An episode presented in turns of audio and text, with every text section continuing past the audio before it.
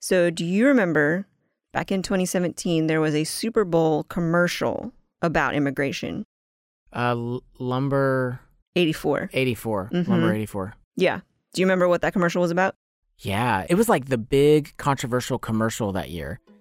It was about like a woman and her child, and they're traveling like through countrysides and across, like they get on a train, and they're in groups of people, and they're in bad weather, and uh, eventually, like you realize, like oh, they're traveling somewhere, and it's really hard and really difficult wherever they're trying to get to.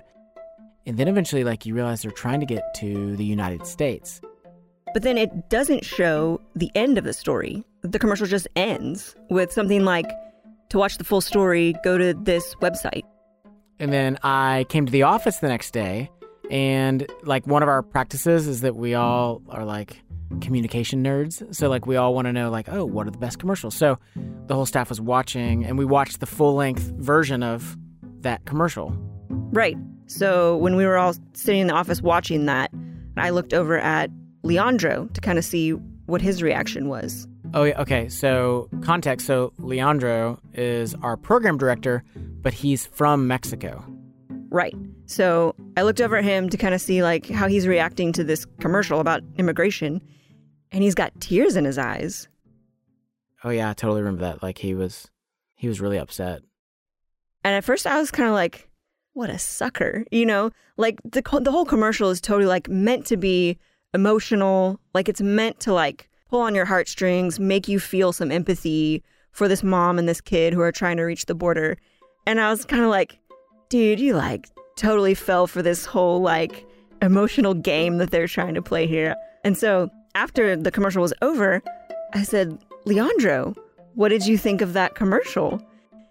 And I'll never forget his answer. He said, I know people who have made that journey.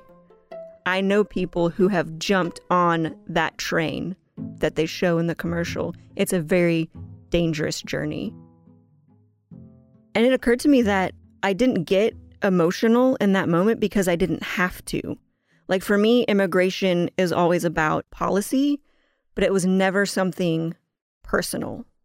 Like it was removed from me.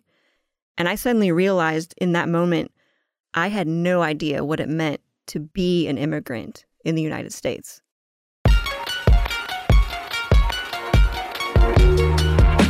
You're listening to the Love Thy Neighborhood podcast. I'm Jesse Eubanks. And I'm Rachel Zabo. Every episode, we hear stories of social justice and Christian community. Today's episode is where the gospel meets immigration.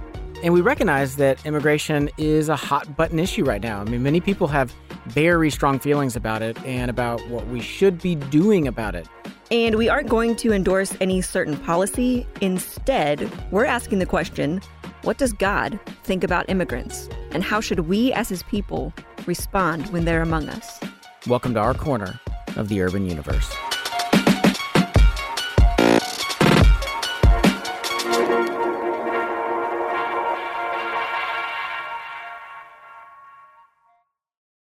The United States currently has more immigrants than any other country in the world. Yeah, according to Pew Research, we reached a record population of 44.4 million foreign born residents in the year 2017. And as Christians, we've been faced with the task of how we're going to respond. And it's okay to differ in policy, to have different opinions on the best way to improve our immigration system. That's just part of politics. But Christians don't just differ on immigration policy, we actually differ on immigrants themselves.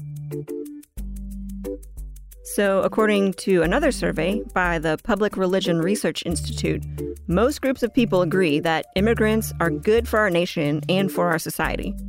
But the one group that doesn't are white evangelicals at 57%. White evangelical Protestants are the only major religious group to have a majority belief that immigrants threaten American society and our way of life. So, it's, yeah, like you were saying, we don't just have an issue with the immigration laws in our country, we have an issue with the people themselves. Yeah. But as Christians, we take our cues from God. And so the question becomes what sort of attitude does God have toward immigrants?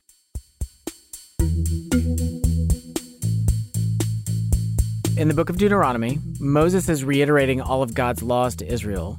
Moses is about to die, so he's reminding them this is how God wants you to live as people. And in chapter 10, one of the things that he makes a point of reminding them of is this The Lord executes justice for the fatherless and the widow and loves the sojourner, giving him food and clothing. And those three groups of people the orphan, the widow, and the sojourner those are all throughout Scripture. And God says that He has particular care and compassion for those three groups of folks. Yeah, then Moses continues Love the sojourner, therefore, for you were sojourners in the land of Egypt. And God is calling his people to remember their own experience in Egypt and how he cared for them as a means for determining how they should treat immigrants among them now. Yeah, and I've totally heard that argument before. You know, that Christians say we should care for immigrants because our ancestors of faith were immigrants. You know, you look at Abraham, you look at Joseph, you look at Ruth, or you look at, in this case, the entire nation of Israel. Yeah, unfortunately, for a lot of us today, this exhortation falls a little flat. And the reason is because many of us just don't personally know what it's like to be a foreigner or a sojourner or an immigrant. And so, this call to remember what it's like, it just sort of bounces off. I mean, it just, it does not easily resonate. Yeah, well, it's totally like what I was talking about me watching that Super Bowl commercial. I didn't get emotional and it didn't resonate because I didn't personally have a connection to it. Yeah, I mean, there's something to be said when it's someone that you know, you know, when it's taken out of the hypothetical and made personal and it disrupts your world. It's funny you should say that because that, the going from hypothetical to personal, is exactly what happened to a church right here in Louisville. Okay, so first, a bit of context about this church congregation. When it comes to diversity and different ethnicities, this church tends to lean in one direction in particular. We skew white middle class over the age of 60. So, this is Russell. He's one of the pastors at this church. Hold on. So, this church is mostly white evangelicals? Right. Who, according to that study, are the religious group least likely to be welcoming to immigrants? Yeah, okay, so white evangelicals are the majority in this congregation. However, ethnic diversity isn't completely strange to them either.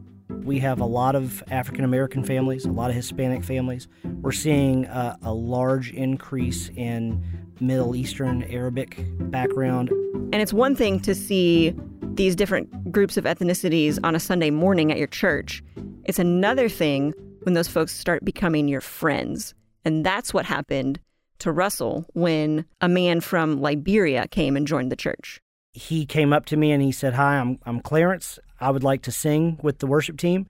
And uh, turns out he has an amazing singing voice, understands harmony, and he's got a great stage presence and uh, one of the sharpest dressers I've ever seen. So yeah, I was I was thrilled. And in fact, it didn't take long before Clarence and Russell became really good friends. I mean, we were texting and talking a lot, and uh, you know, I've got two kids, and so it's it's hard to always make time to get together. But I always made a point, and he always made a point of, hey, just checking on you, seeing how you're doing, how's that that job going, and so yeah, we were we were close. And so one morning, Russell is taking one of his kids to school, and he gets this phone call it was a, I want to say it was like a Thursday morning, and I don't know why I remember that. Um, I think it's because Thursdays are my Fridays, and so I thought, I've got an easy day ahead of me. I'll just get to my weekend and then be ready for Sunday. And I get a call from a number I don't recognize, and I don't typically answer phones when I don't recognize the number, but I did, and it was Clarence telling me that he had uh, he had been arrested. Wait, he's been arrested for what? Okay, so I actually had Clarence come into the studio and describe for me what happened that morning when he got arrested. So here's Clarence. And just a note, he's from Liberia, so when he speaks English, he's got a pretty heavy accent. I came downtown for a job interview. So Clarence was driving downtown, going to a job interview, when this car pulls up behind him and starts following him. It was a black Chevy Tahoe that pulled up behind me. So it was a Chevy Tahoe. And when Clarence parks his car, this Chevy Tahoe also parks the car. And then a man gets out of the car, approaches Clarence, and asks to see his ID. He's wearing colored clothes, not uniform. Can I see your ID? I'm like, no, I don't know you. Okay, police have the right to ask anyone for identification, like that's legal. But this doesn't look like a cop. Like you said, he's wearing normal clothes. And so at first, Clarence refuses. And then another guy gets out of the car. Then he showed me a badge that said ICE, ICE. Oh my gosh, did he just say ice? Yeah, Immigration and Customs Enforcement. And as you might imagine, these ICE officers are not playing around. He said, now let me see your ID. Clarence starts pulling his wallet out of his pocket, but as he's doing that, they take him into custody These guys put hangers on me. They push me into the car. and they drive off with Clarence handcuffed in the backseat of this Chevy Tahoe. What is going on? Like, what did Clarence do that's got ice on him? Well, hold on, we'll get to that in a minute. So, Clarence was explaining all of that that just happened, you know, the Chevy Tahoe, the ICE agents getting handcuffed. He's trying to explain that to his pastor, Russell, over the phone. And then he tells Russell, Oh, I have to go. I immediately notified the other pastors that I work with, and uh, their response was, "Do whatever you can to help him. Um, if we need to post bail, the church will be happy to to help with that." So Russell's not sure where to start, but he remembers that he's taken Clarence to the immigration office before, so he knows where that is at least. And so he decides to drive over to the immigration office. They sent me to Homeland Security, which is down the street just a little bit. By the time I get there, um, he called me. I want to say 7:15, 7:30. I get there probably by about 8:35, and they said he's on his way to Chicago. Okay, this is happening way too fast. I'm trying to keep up. Uh, I thought that he just got arrested a minute ago, and now he's on his way to Chicago. I don't understand. So, what you're feeling right now and all these questions that you have, this is exactly how Russell felt in that moment. it was a whirlwind and it, it really got to this point of I I don't even know where to start. I mean, who do I talk to? I, I don't even know how I'm going to get in touch with him. I don't know where he's going. Uh, I don't know what rights he's entitled to. It was, so it was very much a just mass confusion on my part. Just what and helplessness. And at the same time, Clarence actually didn't have much clarity about what was going on either. So he's in the back of this van with another handful of immigrants. He's being taken to Illinois. And finally, one of the ICE officers tells him exactly what is going on. You came into this country with no permission, like you overstay your visa and you are getting deported. I'm like, what did I do? What is happening? Coming up, a lesson in visas, immigration policy, and a voice in the back of a van. We'll be right back. Hey guys, it's Rachel. Recently, we asked some of our alumni how has serving with Love Thy Neighborhood made an impact on your life now? And I'd like to share one of those with you. This is Jordan Smith. He works at the Learning House right here in Louisville, Kentucky. And here's what he had to say about serving with Love Thy Neighborhood. I definitely remember a defining moment um, where I was challenged by one of the individuals that I was serving. I had really kind of relegated him to that sphere of, of mission or work. He was essentially asking permission to be brought into this other part of my life that I really just kept separate. So I think Love Thy Neighborhood showed me how to love people in a more gospel centered way. If you want to find your social justice internship supported by Christian community, head over to lovethyneighborhood.org and apply today.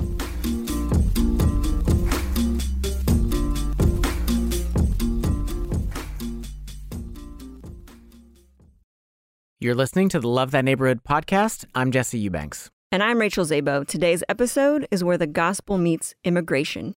Okay, so Rachel's telling me the story of Clarence. He's from Liberia, so he's not a U.S. citizen. He got pulled over. He's been detained by ICE, and they're going to hold him in Chicago. And he's now being told that he's going to be deported, No, he's No. being removed. removed. They don't call it deported anymore because removed sounds nicer. Okay, well, on the streets, we call it deported. I don't know what streets you're on. The streets where we call it deported. Okay, so why is he being removed? okay, so here's what we're going to do we're going to take a walk through some different policies and immigration statuses. You ready? Yes. So, when Clarence first came to the States, he had a six month visa. And he came here for one reason, and that was to work. I could work in Africa and I could make like 100 to 150 per month. But me coming here and me just working and making like 15 to 18 dollars per hour and bringing home like 1200 dollars like 2 weeks that was something new for me. Okay, this is good. So I think Clarence is making an important distinction here between an immigrant and a refugee because immigrants choose to go to another country. So he's choosing to come to work here. And refugees, on the other hand, they are forced to move. Right. He's not coming here for safety reasons, it's purely economic. He can work here, send money to his struggling family members back in Africa, and help them get a leg up, and then go home.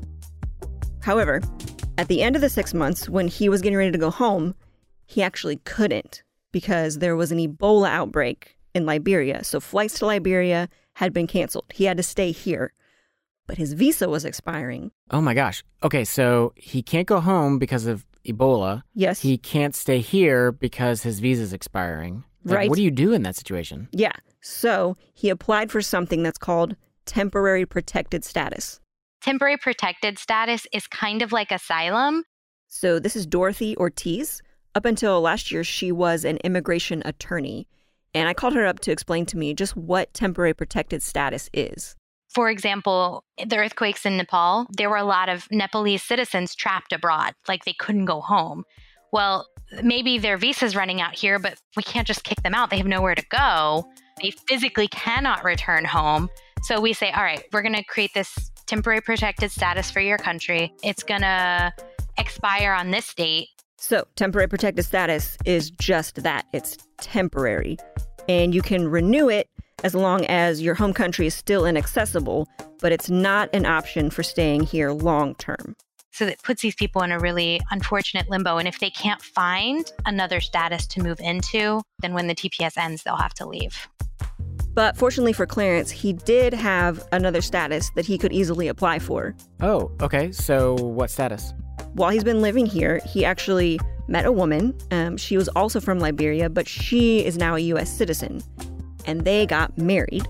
And when you marry someone who's a US citizen, you can then apply for a green card through your marital status.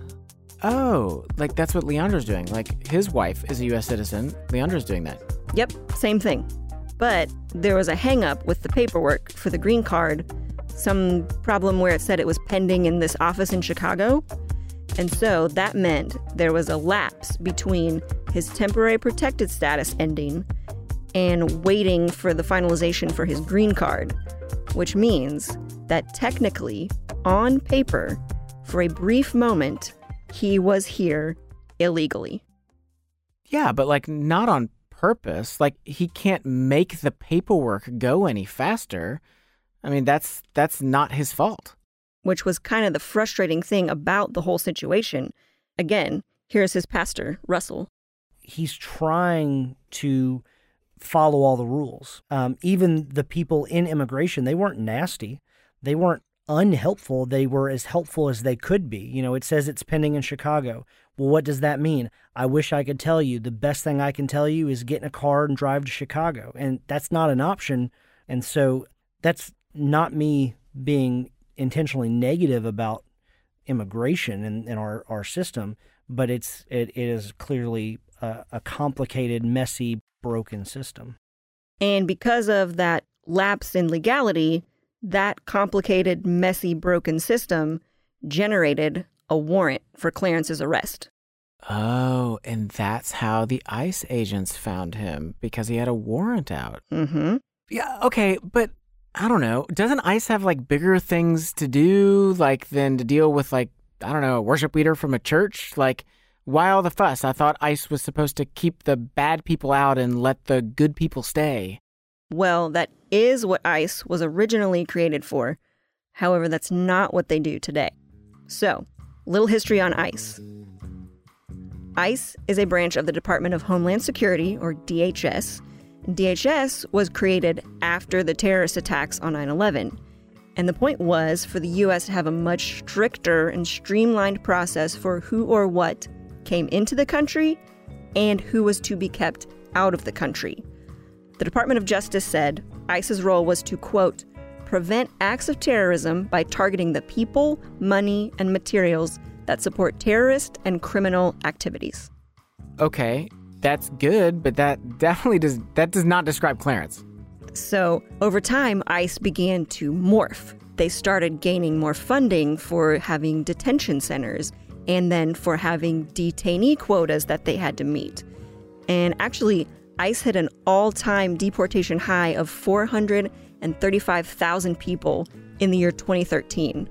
Now, the number of people they've removed since then has gone down, but today the majority of ICE does not deal with terrorists, but they are focused on removing any and all undocumented immigrants from our country. Which, due to his temporary protected status ending and the hangups with his green card paperwork, Clarence did fall under. So it's it's an unfortunate snag in the system. I guess I just can't get past the fact that like it's not his fault. You know, the system just can't keep up at the pace that he needs. Yeah, and we might all differ on thoughts on policy and what we need to do to fix the system, but one thing pretty much everyone does agree on is that our immigration system it's a mess. Okay, so getting back to Clarence, remember he's in the back of a van, he's on his way to Chicago. And for Clarence, he's actually not frustrated at the system and how it's broken and needs fixing. His frustration is actually with God. I started crying and I told God, like, why me? This early morning when I woke up, I prayed to you, asking for protection. So why me? Then I heard this in my head, saying like, why are you crying when I'm with you? I still remember that voice clearly. Why are you crying when I'm with you? Have I ever forsaken you? So those are the words that are ringing in the back of his head when Clarence gets locked up in an Illinois jail to await a court date. So let's jump back over here to Louisville, where Russell and the other pastors are putting their heads together trying to figure out how in the world they can help Clarence. So the first thing we did is we we said he needs a lawyer. Once we got that train rolling, they made contact with him. They did everything they could as much as possible on this end. As pastors, we we wrote lots of letters to submit to the judge of okay, whatever happened, we agree that that yes, he broke the law, but we don't believe it to be intentional or malicious and he's very involved and he's a, an impact for good in our community. So Clarence was arrested in October of 2018, and he finally has a court date in December. But he doesn't actually go to court. It's a video court. It's like court via Skype. So they put me in the room with the video, and my lawyer was in Louisville on the video, the judge in Chicago on the video. And as Clarence is in this room looking at the screen, here's what the judge concludes. The judge said, Your wife has a mental problem, and we believe that you marry her so you can obtain green card and stay in America. And just to clarify, his wife does not have any recorded mental disabilities. Well, then why would the judge say that? Well, basically, they're accusing him of exploiting her, you know, saying, oh, you just want to stay in the States, so you found a mentally disabled woman so you could use her to get access to a green card. But she's not mentally disabled. No. So, no bond for you. We're going to set your next court date for January 19. So he's put back in jail, bond denied, and he'll be spending Christmas in his cell, five hours from his wife and his church family. It didn't really hate me until like I went to bed. God, why did you put me through this? No, no, no. I was so angry. eh? I said, I have worshipped you. Tell me what I haven't done. I wake up in the morning, it's you. Before I sleep, it's you. Even at work, I talk to people about you. What do you want me to do? I was so angry. I was so angry. In fact, Clarence was so distraught over this situation and the injustice he was facing, and he didn't see any way out of it that that night he actually managed to sneak an extra razor and take it back to his cell with the intent of killing himself. But when the moment came, he just couldn't bring himself to do it. Like the whole situation that he's in is just so terribly sad. Like he has tried to do everything that our laws have asked him to do. He is trying to take care of, you know, family members back in Africa. He's now in a jail cell five hours from his wife, away from his church community. The whole thing is just so terribly sad. And it's hard to not feel like like he has gotten the wrong end of this deal. And so imagine what it must be like for somebody who who is now caught up in the system at the border. And even if they're trying to do it legally, you know, I think Clarence despaired to the point of death in his scenario. How much more so must people at the border be struggling with those same things? You know, recently, Samaritan's Purse, who is spearheaded by Franklin Graham, even he has said it's so bad that we need to go to the border and be with these people and help take care of them. Yeah, and he doesn't have a liberal bone in his body. But even he is saying, no, we need to go and we need to be present and help these people.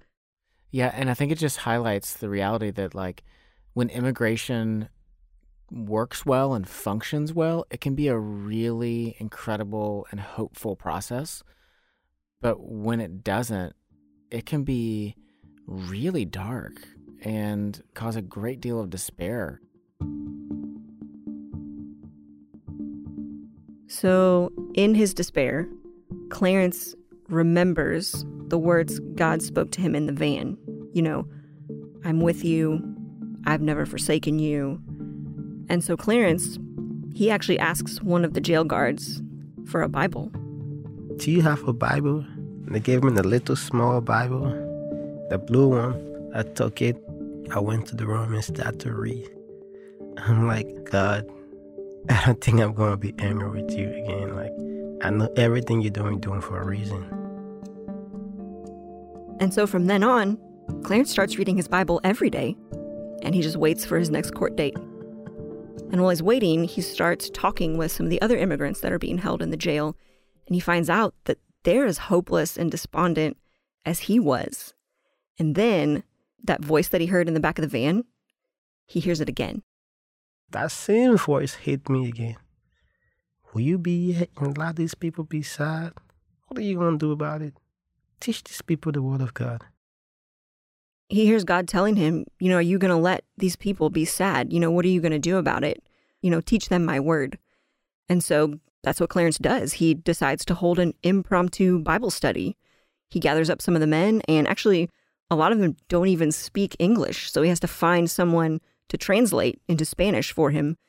And since it's Christmas time, he just decides to read them the birth story of Jesus. And the other inmates, they're fascinated. We really enjoyed that. So, can we continue on doing this? Can you do this for us every evening? So, every evening, the inmates gather together and Clarence leads them in Bible study. And each time he teaches them on a different theme. Like, for instance, on New Year's Day, he taught them about gratitude. What are you grateful for? Even though we find ourselves in prison, we are in jail, it's okay to be in jail. But what are you going to do while you are in jail? You're just going to turn your back on God? Maybe you're in jail because He want to save you. So what are you grateful for? Oh my gosh, that's so amazing. Here's this guy, like, you know, days earlier, this guy's wanting to kill himself, and now all of a sudden, like, he's leading like a spiritual revival in a jail. It's amazing. It's like biblical, you know? Yeah, and totally the whole time I was talking to Clarence, I kept thinking, like, this sounds like something out of the Bible. This totally sounds like something out of the Bible. Yeah, it's awesome. Yeah. It's, it's like, it is. It's like New Testament in action stuff. Yeah. Okay, so so then what happened? What started happening was like when people are having their court date, they will come to me, say, bro, tomorrow is my court date. can we just pray that everything go good? I'm telling you, I'll just hold their hands. We all hold hands. We just pray for this person. And the next day, he will go to court and come back and say, Man, I'm free. I'm out of here. Everybody, before they go to court, they will come and meet me. Like, can we pray? Can we pray? Can we pray? So it was getting serious. Here's what's ironic though is all these people are coming to him like, "Can you pray for my court date?" They pray. They're free. They're allowed to go. Yeah, but he's like still stuck in there. Yeah. So while he's there though, Clarence becomes like this renowned figure in the jail. Like everybody knows who he is. Everybody wants to talk to him. There was one moment where this Guatemalan man was having a mental breakdown and he was crying so loud and the doctors came in trying to help him and he told the doctors to go away and to bring him Clarence. He said, I only want to talk to Clarence. And so they bring Clarence to him. I'm like, okay, what do you want to talk about? He said, Where's your Bible? Can we pray? Can we just read the Bible and pray? I'm like, Yeah, sure, sure, sure, sure. This is what we really talk about Philippians chapter 4, 6 and 7. Be careful for nothing, but in everything by prayers and supplication, with thanksgiving, let your requests be made known to God. And the peace of God, which passes all understanding, shall keep your heart and mind through Christ Jesus. I started telling him my own story like, when I first came here, I nearly killed myself, but look at me today. I don't even feel like I'm in jail.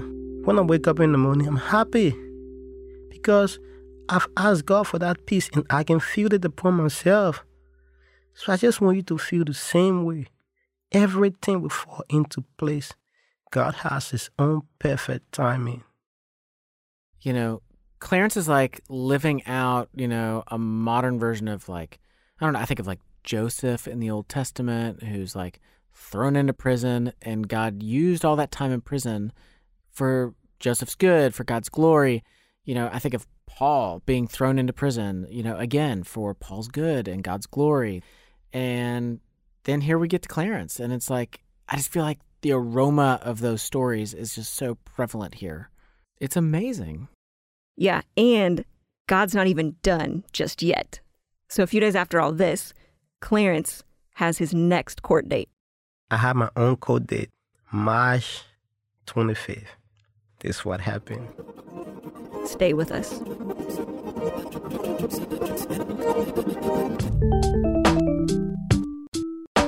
In today's episode of the Love Thy Neighborhood podcast, we're exploring where the gospel meets immigration.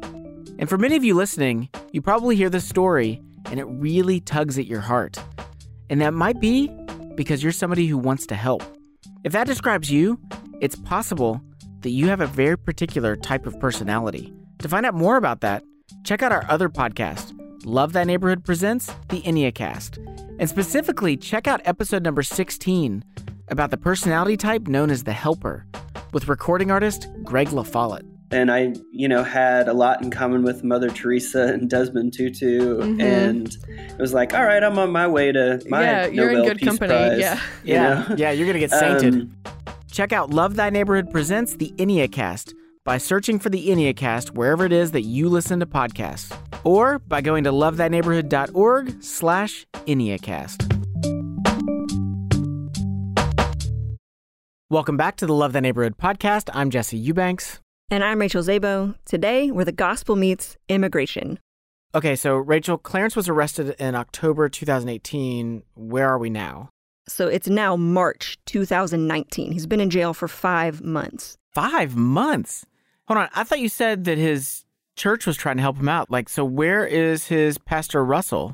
Yeah, so actually, at one point while he's been in jail, Clarence was able to get Russell's phone number. And so he's been calling Russell about once a week or so, just kind of updating him on what's going on, where things are at.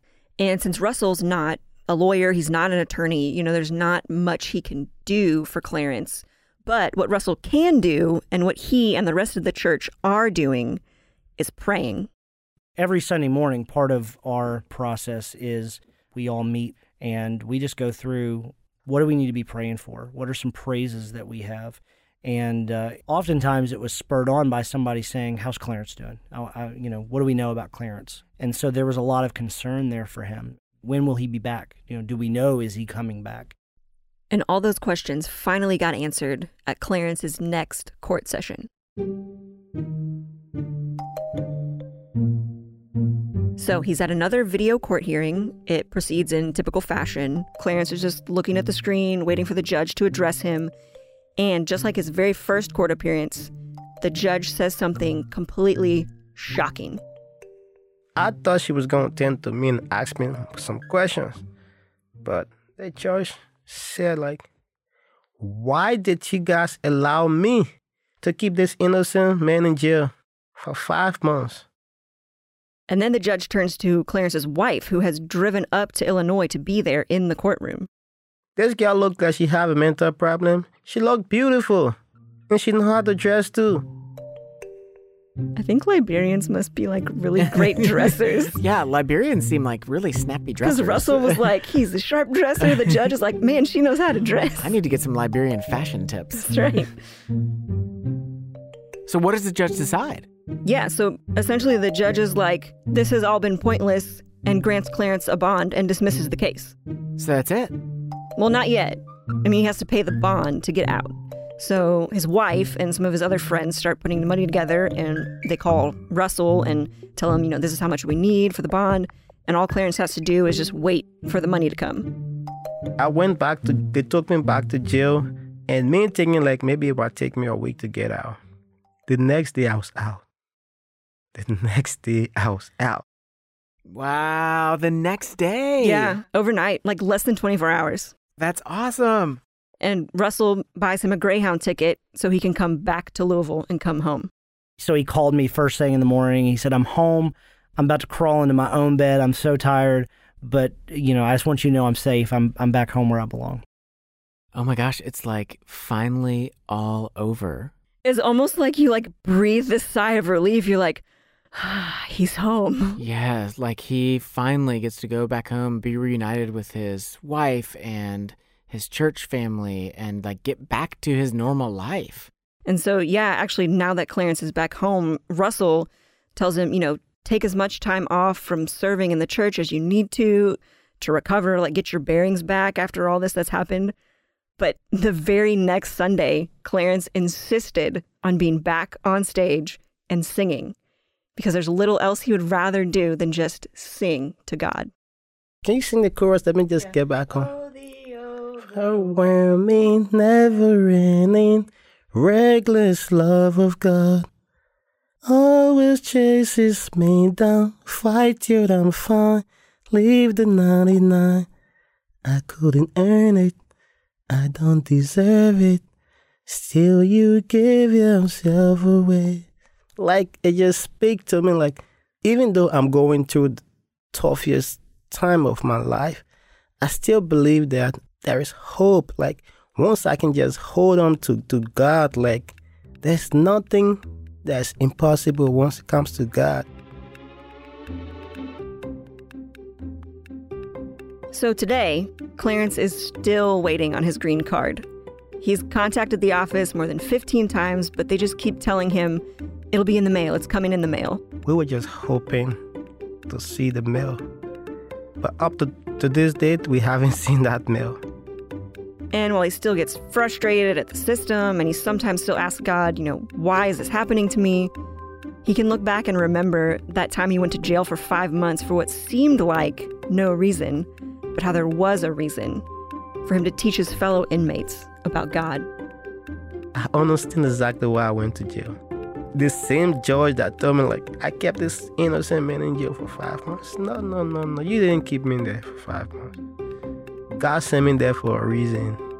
No matter what you go through in this life, no matter the circumstances or the condition or your situation, don't give up. Don't give up on God. Just trust God. He knows what He's doing. And, you know, for Russell and the other folks at his church, having spent these five months in the thick of immigration with their friend Clarence, he says it's definitely changing the way that they view and talk about immigration. I will say that this has led to some more nuanced conversations with individuals about, you know, I thought I thought if you just followed the rules and did what you were supposed to do and did it right that it was all just going to work out for you. and, and that's not what happened. Yeah, you know, according to the study about white evangelicals, this church should not have gotten involved. But the truth is that they stepped in, and now immigration is not just about policy, it's personal. We're, we're dealing with human beings on both sides of it people who are immigrating here and people who are trying to enforce immigration policy that we're all human beings when we lose sight of that when when it becomes just numbers and legislation that we forget the human side of it it, it becomes easy to debate about it Yeah, this reminds me a little bit of our episode that we did on abortion. That, you know, we can have very clear convictions of where we stand on an issue, but until we've heard the stories of those who are in the middle of that issue, I don't know, we've we've got to be more compassionate and gracious in how we talk about it. Yeah, immigration is messy. It's complicated. It's not going to work perfectly every time, and policies and laws are going to change. But what shouldn't change is our posture towards those who are vulnerable. You know, I asked Dorothy, the immigration attorney, what do you think a Christian's attitude should be towards immigrants? And her answer was actually pretty simple. I would just say that Jesus didn't say, love your neighbor who lives within an arbitrary line drawn by man that denotes a country or a state. He didn't say, love your neighbor unless loving them is going to infringe on what you see as your rights. Only love them if they're not going to hurt your economy. He said, love them. What is the two greatest laws? Love God, love your neighbor. Yeah, I think at the end of the day, the reality is like we're not advocating for open borders. You know, countries and nations need laws and they need processes. But at some point, policy has to become personal. And it actually becomes very dangerous when policy doesn't become personal. And by that, I don't just mean personal, meaning, oh, how does it affect me? But personal in terms of how does it affect my neighbors? You know, are the policies that we're putting in place impacting people in ways that are good for them, that are going to bring vibrancy and life to them, that are going to show the kingdom of God at work? And here's the thing, anyway. You know, for all the ways in which we may be skeptical about immigrants, or we may even have strong feelings about how immigration should work, the bottom line is this there is no greater immigrant than Jesus himself. Jesus himself traveled farther and came to the most foreign of lands. And what happened? We rejected him, we despised him, and we unfairly crucified him. Instead, we should have embraced him and loved him and walked with him. But what's amazing is that even when we were still sinners, Christ died for us. So, what does it look like for Christians to radically and compassionately love the immigrants among us? Because we don't get a choice on whether we should or should not love immigrants. God's word makes it clear. The question is are we willing to see immigrants the way that He does and love immigrants the way that He does?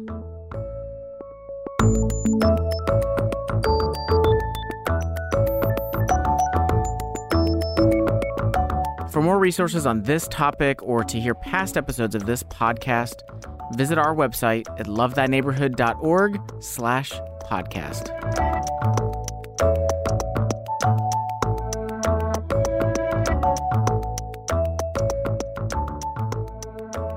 So we thought this was the end of the episode, but actually, just this past week, I received a phone call from one of Clarence's pastors, and this pastor had an update. Clarence had an upcoming court date. The immigration lawyer advised him if you go to this court date, you will be removed from the country. And so the lawyer told him the best thing you can do right now is go to Canada. And so, as of right now, Clarence is staying at a homeless shelter in Canada while he awaits for more progress on his immigration status.